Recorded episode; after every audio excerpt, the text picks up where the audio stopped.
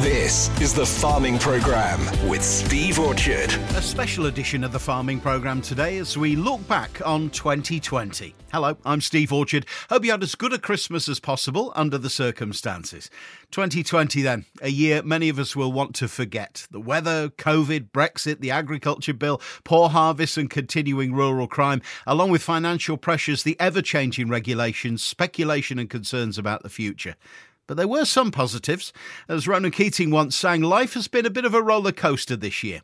Or was that Stuart Roberts, Deputy President of the NFU? Well, look, 2020 has been um, a, a real roller coaster of a year. I look back and I think about the uncertainty we're still faced with, the answers we are still seeking when it comes to trade and, and, and Brexit.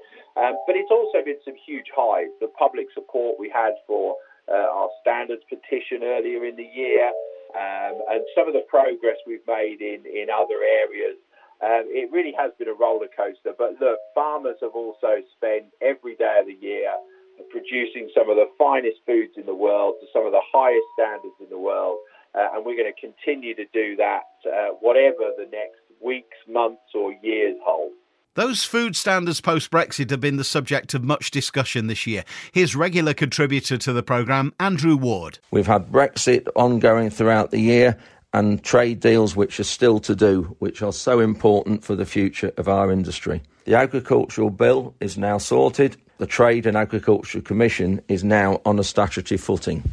But trying to get imports to match UK produced food is proving very difficult the government won't seem to budge on that one. As a UK farmer, I'm proud of the high standards of food production, whether it's food safety, environmental protection, or animal welfare. And I think it's only right that our imports match those. And I think when we start to look at the environment and the world that we live in, a lot of the area around the countryside in, in the UK is the envy of the world but it's like that because it's been managed for generations by farmers and livestock on the fells. I would actually like to thank all of you listeners for supporting British agriculture and supporting us for buying British food. We love living in the countryside and working in the countryside and keeping it so that you can all enjoy it. But without you supporting our industry and buying our food, that wouldn't be possible. Early in the year, it was water, water everywhere, and then high temperatures and soil like concrete. But as Sean Sparling said in his Christmas poem last week, at least we had a harvest. Sum up 2020 for us, Sean.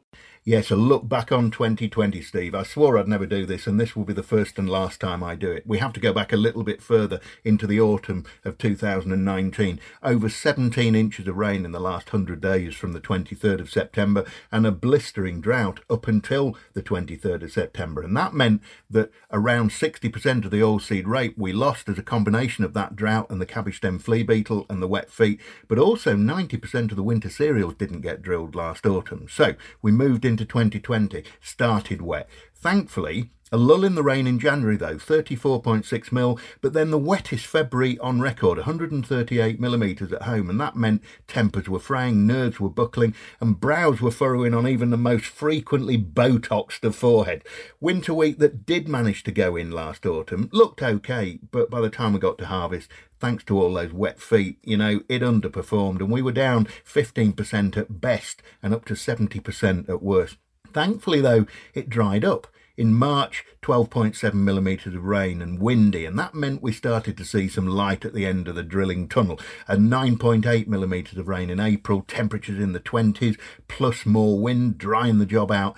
May, 11.6 millimetres of rain, again windy and again very warm, temperature in the high 20s from the middle of the month onwards. So it got dry enough to drill from around the end of March quite widely on the right soil types. And when you consider all the usual spring cropping had to go in, plus 90% of all the winter cereals area, plus 50 to 60% of the failed oilseed rape area, all of that lot had to go in in the space of what ended up as about four weeks. And I think personally, it was almost miraculous that we ended up with any harvest at all. So, what sort of problems did that create, Sean? And how did the problems manifest themselves? The problem was that after all that wet stuff last autumn, the lack of drying, the wettest February on record, followed by the heat and the wind and the lack of rain through March, April, and May, the weight of water had already compacted those seed beds um, with over 5,000 tonnes of water per hectare, over 2,000 tonnes of water per acre pushing down on these soils. We're left with a lot of compaction and a huge increase as a result of the weather in the areas of spring cereals and pulses.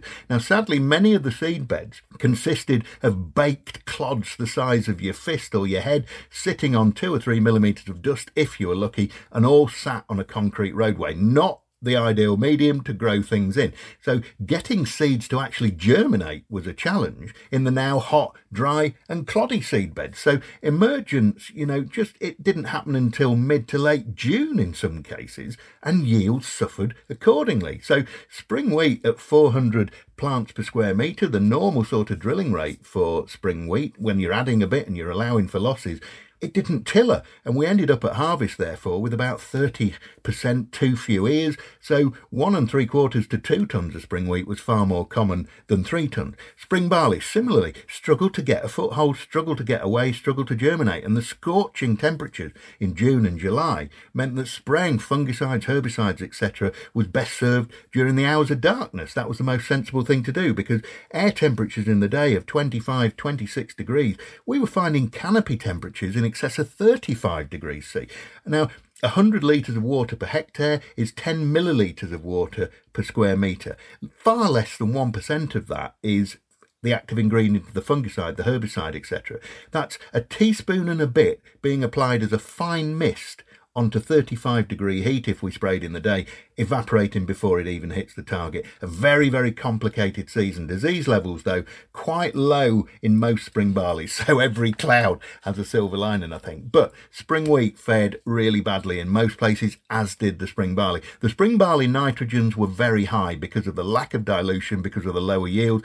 That meant that malting quality, concentration of nitrogen in the grain, was very hard to achieve, and prices disappointed with with the choice that the maltsters had of so many hectares of spring barley being grown. Spring milling wheat, the nitrogen in the grain was similarly high, but that's a good thing in milling because that means the proteins are higher. But as I said, the yields were so poor, it sort of minimised the, the bonuses which were paid out. Spring oats, you know, absolute nightmare spring oat. They were ready to harvest, but then we took a battering from the wind and most of the spring oats shed out before the combines even got near the field. So all in all, a very bad year for spring cereals. Too wet to get them in initially, too dry to get the things to germinate and come through the ground, and then way too hot and dry to grow and fill them. So 2020 really was a year to forget for spring cereals. What about the beans and peas? Spring beans were okay, far more chocolate spot than we used to because of the heat in May and June and early July. Bruchid beetle not as bad as last year, but still very much a player out there. So yields of spring beans ended up down around 25% in general. Peas, they look great once we eventually got them up because of those dry, hot, arid conditions. Disease levels were quite low because of the conditions throughout April, May and June June, but it was that lack of rainfall through the podfill period that meant they were down 25% on previous years as well. And a lot of these peas for human consumption were bleached, so woohoo! Um, so linseed, Absolutely disaster. Not saying any more about linseed. Potatoes? Potatoes. A bit all over the place. The irrigated were always going to be best, but it wasn't all about water. It was also about the blight pressure because thundery years are blighty years, and it was a real blighter year this year. It was an achievement to keep blight under control at all this year, despite all of those conditions. You add to that the effects of the wet autumn and the winter and February, and all of those things played a part too, because we saw nitrogen, potassium, phosphorus deficiency in most of the spring crops, potatoes included, along with sulphur, all move through the profile or leached through in cases of nitrogen and sulphur. So that reliable uh, labile pool of sulphur, that reliable 50, 60 kilos of soil source organic nitrogen just wasn't there potash availability very compromised as well, and it led to widespread nutritional issues out there. Potato yields really range from the good to the bad and the downright ugly, and harvesting similarly awful in some cases and very, very challenging lifting conditions. It's been a challenging year, especially for sugar beet, hasn't it? Establishment and emergence was, well, I mean, it was just the start of our problems, really. We got it in very, very badly in some fields in March, and then as it dried up, we waited and we waited. With some fields, fields and areas in fields just not even emerging until the middle to the end of June. Myzus persicae, that started to hit threshold early May a month earlier than it normally would. The ladybirds, the wasps, the predators, they didn't appear until early June. So, with no neonicotinoid seed treatment, you know, and a reliance upon foliar insecticides uh, while those predators decided whether or not they were going to come in, the battle really began. And the temperatures really didn't help. Viruses, though, beet Yellow's virus, beet mild Yellow's virus, beet mosaic, beet chlorosis all easy to find and an awful lot of them never really seen apart from in textbooks, but they were everywhere. So the crop itself struggled. Was that down to virus or nitrogen? When a plant has virus, it grows worse. It gets yellower and yellower. When it's nitrogen, the old leaves are yellow, but the new growth grows better. It grows green. And there was an awful lot of that out there this year, but the virus is far more widespread than I have ever seen. Couple that to the late emergence, to the nutrition issues, Add to all of that the disappointing weed control from some of the residuals. Remember, um, a teaspoon and a bit onto 37 degree soils, that means the residuals sort of evaporated before they started and they really underperformed. Then we had a very wet August onto the sugar beet crops with 70% emergence at best. No crop competition, and that saw very late flushes of oilseed rape, fat hen, bindweed, willowweed filling up those gaps. So we ended up with some very scruffy fields. Was there anything positive about 2020? There were a few bright spots and things to learn. Where barley covercrops went in, for example to stop the beet blowing, that seemed to lead to lower levels of virus, something to do with the green dots that the aphids see from above as they fly over the fields. It misleads them. I don't think anybody really knows why, but noticeably less virus in such fields. So, all in all, a shocker of a sugar beet year. Um, and when you think that some of these crops didn't come up until June and then they were lifted mid October, they got four months to grow rather than the six or seven they would normally get. So, for March drilled, we normally drill 5th of March and it's up on the 5th of April. This year we drilled the 10th of March and it was up on the 20th of June. So everything struggled. All in all, I'm pleased to see the back of 2020 sugar beet absolutely soul destroy. And I just hope that British Sugar now see some more empathy and recognition of the issues these growers face. They're best helped by an increase in the price per tonne that they pay for the to the growers, rather than these riddles wrapped in enigmas and unfathomable sequence of caveats they're putting on um, all of the um, reimbursement protocols that they're putting into place. So there will be many, many beet growers who've just had enough, and can't say I blame them. So all in all, I'm pretty glad to be rid of 2020. It just proves how much we need the weather to be with us. So hopefully it will be in 2021 onwards. Were there any positives in 2020? Well, yes, the wine harvest was good. Yeah, we've had a good crop here in uh, North Lincolnshire. It's been absolutely good. We've had lots of bunches, but small grapes, well, with a very good natural alcohol content of between 11 and 12 percent. So we've had a good year, plenty of tonnage, and we've even exported them this year. Where do you export to then? Yorkshire. That's Bill Hobson, Somerby Vineyards. The NFU petition to raise awareness of the predicament facing UK agriculture and food and the risks to standards post Brexit grew to enormous proportions, confirming what we already knew that the British public don't want to see the standards of imported food to be below the very high standards of that produced in the UK.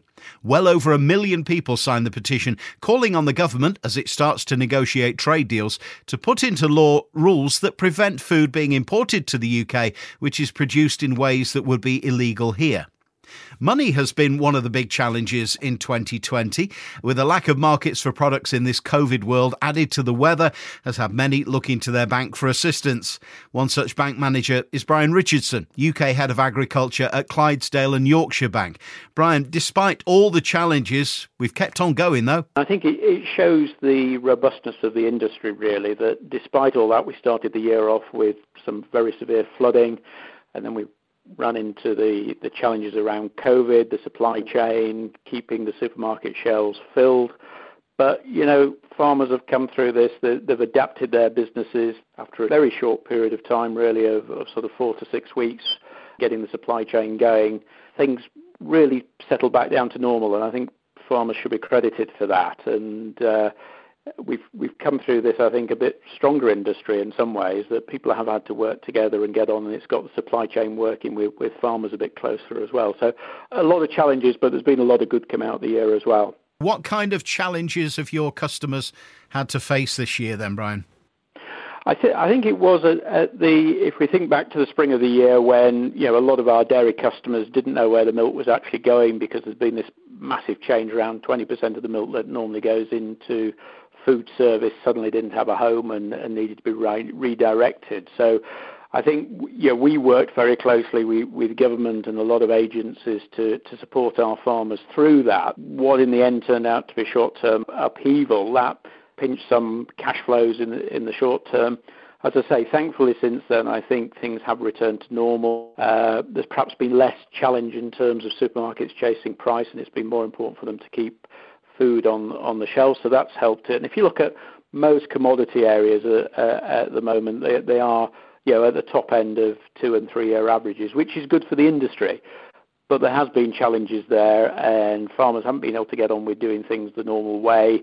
I think there has been a slowing down of investment as well as you know they haven't been able to get builders and contractors in, and they put plans on hold while while they just get through this and and uh, the wider population gets through COVID. So that word robustness used an awful lot, but I think there's also been a lot of adaptability in getting on and a lot of cross working across the industry, as I say, which is a good thing to see. How has the banking sector been able to help its customers? Yeah, the, the banking sector and, and not just our organisation, but all of them, I think we, we set up, it's very much a relationship based business. We recognise this is a long term industry. So try not to be reactionary to the short term. I think all our managers have really good relationships with their their customers, the end of a phone call, and whilst all our team were, were very quickly all working from home, uh, they kept in touch with the customers, made sure their requirements were, were, met, made sure the various government schemes were understood, and we implemented those. And as an organisation, I think the banking, banking industry stood up tremendously well to get the bounce back loans and the CBIL loans out there and working very quickly. So I think it has been this availability of working capital, this reassurance that uh, we are there for them in the long term. And then as things have settled down, we've been able to work with them in terms of their longer term plans. And we're at the stage now where we're actually looking forward at what will be a new agricultural regime as we get into next year. Brian returns to us next week to turn the focus in the other direction and look forward to 2021 and the opportunities that the new year will bring. We've had over 50 different contributors to the farming programme this year, and I want to say a big thank you to everyone. It would have been lovely to have actually met our contributors in person this year, but uh, well, maybe next year. Like me, I'm sure you've missed everything that the agriculture and country shows bring to the calendar. Jane Southall is Chief Executive of Lincolnshire Showground. Jane, we'll chat next week about your plans for 2021, but for this year, the lack of the big show must have hit hard. Yeah, everything hit us hard, really. I mean, um, from March time, we, when we announced that the show wasn't going to go ahead, I mean, we did do a, a, a virtual show, which we had over 60,000 visitors, which was great because we wanted to sit, keep the show alive. But other events on the showground haven't been able to go ahead. Um, we've still tried to continue with our charitable work. So, you know, we, I've got two education and development officers, and uh, we did introduced armchair agriculture where we could still engage with children and with schools, but it's been a completely different year to, to, to normal. Yeah, I think everybody really, really misses the show. I mean, there's so much there's just so much there, isn't there? There's educational opportunities, there's just the camaraderie, there's opportunities to buy stuff, and of course, you know, hopefully we'd be there as well. But it's it is one of the the social aspect is probably the biggest thing that people have said to me that they really miss from the lack of agriculture and, and uh, county shows this year. Yes, but it would been 136 years this year, the Lincolnshire Show, and it's an opportunity for people to get together uh, across businesses. And, and we are social people, aren't we? And it's the interaction that people are missing, aren't they, really? I mean, we can do the virtual events and different things. It's not the same as act, being actually there in person, is it? No, the, I mean the virtual show was was excellent, and you say got loads well, and loads of people there, but it's not quite the same as going and having a, a, pint or a coffee with somebody you've not seen for six months, is it? No, no, it's not. So no. we need to get back to that, don't we? Absolutely. Thanks, Jane. We've talked tech quite regularly through the year. This is one area of positivity from 2020 in terms of what's been achieved and what's on the horizon. Precision farming, the use of robots, and AI, for example. David Whitewood is CEO of technology company Earth Rover. The last time you and I met, David, was at a rather nicer day than this at Polybell Farms back in September. and uh, you showed me some of the equipment. We talked about crop scouting, precision farming. It's been quite a busy year for technology in the agriculture sector, hasn't it? What have we seen this year? I think the biggest thing, Stephen, and a lot of people haven't noticed this, is Google's entry into this space. So Google, with their Mineral uh, X project, is effectively copying what Earth Rover has been doing with uh, its crop scouting technology uh, on a Google scale. It's quite exciting. For me, it validates the importance of what Earth Rover is trying to do with per plant farming uh, in helping farmers to increase their yields uh, and reduce the crop waste that they've got in the field. So you don't see Google as competition; you see it as uh, an exciting development. I think uh, Google's entry is exciting. Uh, what this sector has lacked uh, is investment. I think I mentioned that to you before when we met in September. Um, there's a lot of people sitting on the fence looking at agriculture saying it has to digitize, we need robotics, uh, you know, we, we, it needs to change. Uh, there aren't a lot of people opening their checkbooks uh, as yet. But you know, with Google coming into this space, well, it just validates that this is an exciting and uh, valuable opportunity for investors. Earth Rover Wise, we won a grant, an Innovate grant, uh, to develop a harvesting robot that will selectively harvest uh, broccoli. And this is going to help uh, with the shortage of people who want to walk fields and cut broccoli. We should, um, well, we will be demonstrating this at the end of June next year uh, when we finish the project um, as the first phase of that uh, that development. And then I guess the other thing that we'll be showing or starting to show early next year uh, is our light weeding uh, robot. And this uses the power of concentrated light to kill weeds without contact, uh, without herbicides, uh, without tilling and damaging the soil, and does it totally carbon free, so chemical free, carbon free uh, weeding robots. Rural crime is a topic that sadly we have to revisit on a regular basis on the farming programme. Chief Inspector Phil Vickers of Lincolnshire Police. Has 2020 been the same, worse, or better than in previous years? I think 2020 has been a really difficult year, not just for us, but for our rural and for our farming communities. We've we've seen the face of rural crime change. Uh, we're continuing to see that change as we go through the, the sort of the Brexit period into 2021. But um, we kind of recognise we feel the same way as our rural communities. It, it's been a difficult year. You say it's it's changed. How has crime changed in 2020? Well, we've, seen some of the things that we anticipated and we predicted. So we've seen a reduction perhaps in the number of large farm vehicles that have been stolen, and we've seen a move towards smaller, high value technical pieces of equipment. That's one of the things that we anticipated as part of the change that would be associated with Brexit, as the organised crime groups that, that use container ports to, to get rid of those stolen vehicles have, have found that more difficult, and they've moved to, to smaller, smaller items. In Lincolnshire, um, we've seen some changes around Operation Galileo As well. Uh, the previous two years were the lowest two that we've had on record. Um, we've led the, the country um, in terms of the operation. Uh, we started with 12 forces this last this year. We're now on uh, 21 forces, part of Galileo, to tackle hare coursing. Uh, the fact is that we've seen some displacement. We've seen the offenders moving around the country. Um, and 2020, we've started the season with a, an increase in the number of hare coursing incidents that, that's been a real challenge for us. What about fly tipping? That was certainly a problem uh, last time we spoke. And, and again, the partners that are involved in tackling fly tipping have, have started to make some really good progress uh, during 2020. Uh, in Lincolnshire, we tend to see more of the small volume but a lot of uh, isolated locations. And, and, again, it's our rural communities that suffer. Uh, we have seen some industrial scale, uh, organised crime groups, again, uh, dumping large quantities in the county, although that is the rare exception. That's, that's something that we tend to see more often elsewhere in the country. And, and we learn the lessons. We learn from other police forces and from partners that we work with. The Environment Agency are a fantastic organisation for us to, to work with when tackling uh, fly tipping, and, and we continue to do so. And ultimately, you know, we're all on the same side here, and um, we need those early reports. We work with the district councils in Lincolnshire um, and to tackle fly tipping. But again, um, it's a blight on our landscape and a real challenge for us all progress being made, but still plenty yeah, to do. pl- plenty to do, absolutely. And we are, as I say, both on all on the same side. That you know, we, we really want Lincolnshire to be the, the safest place in the country, and we're working hard to achieve that.